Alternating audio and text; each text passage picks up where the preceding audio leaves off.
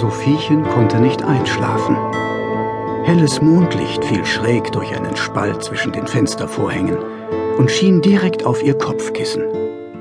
Die anderen Kinder im Schlafsaal schliefen schon seit Stunden tief und fest. Sophiechen machte ihre Augen zu und lag ganz still da. Sie gab sich wirklich große Mühe, endlich einzuschlafen. Aber es geht nicht. Der Mond scheint mir mitten ins Gesicht. Das Fenster hinter dem Vorhang stand weit offen, aber draußen auf der Straße war kein Mensch unterwegs.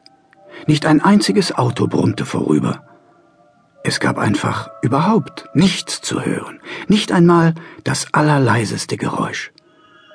So eine lautlose Stille hatte Sophiechen noch nie erlebt.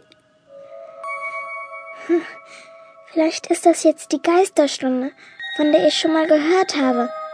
Um Mitternacht, wenn alle Kinder und alle Erwachsenen ganz tief schlafen, dann kommen all die unheimlichen Wesen aus ihren Schlupfwinkeln. Der Mondstrahl war inzwischen noch heller geworden auf Sophiechens Kopfkissen. Sie wollte aufstehen und den Spalt zwischen den Vorhängen zuziehen. In diesem Kinderheim wurde man aber bestraft, wenn man nach dem Lichtausmachen noch außerhalb seines Bettes erwischt wurde. Es nützte gar nichts, wenn man dann sagte, ich muss mal aufs Klo. Diese Entschuldigung wurde einem einfach nicht geglaubt. Und man bekam seine Strafe trotzdem.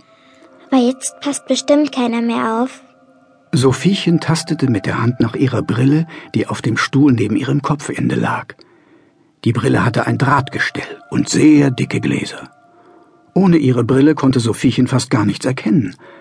Deswegen setzte sie sie sich auf, schlüpfte aus dem Bett und lief auf Zehenspitzen zum Fenster. Wie wohl die Welt draußen aussieht in der Geisterstunde. Nichts. Alles totenstill. Im silbrigen Mondlicht kam ihr die Dorfstraße, die sie ganz genau kannte, völlig verwandelt vor. Alles sieht so bleich aus, so gespenstisch und milchig weiß, so schummerig und nebelschleierhaft.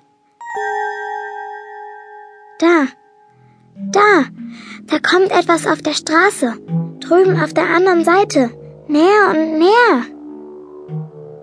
Etwas Großes und Schwarzes. Was da kam, war nämlich viermal so groß wie der allergrößte Mensch, den es gibt. Es war so groß, dass sein Kopf höher war als die Fenster im ersten Stock der Häuser an der Dorfstraße. Etwas sehr Großes, sehr Schwarzes und sehr Dünnes. Ein Mensch ist das nicht. Das ist unmöglich ein Mensch.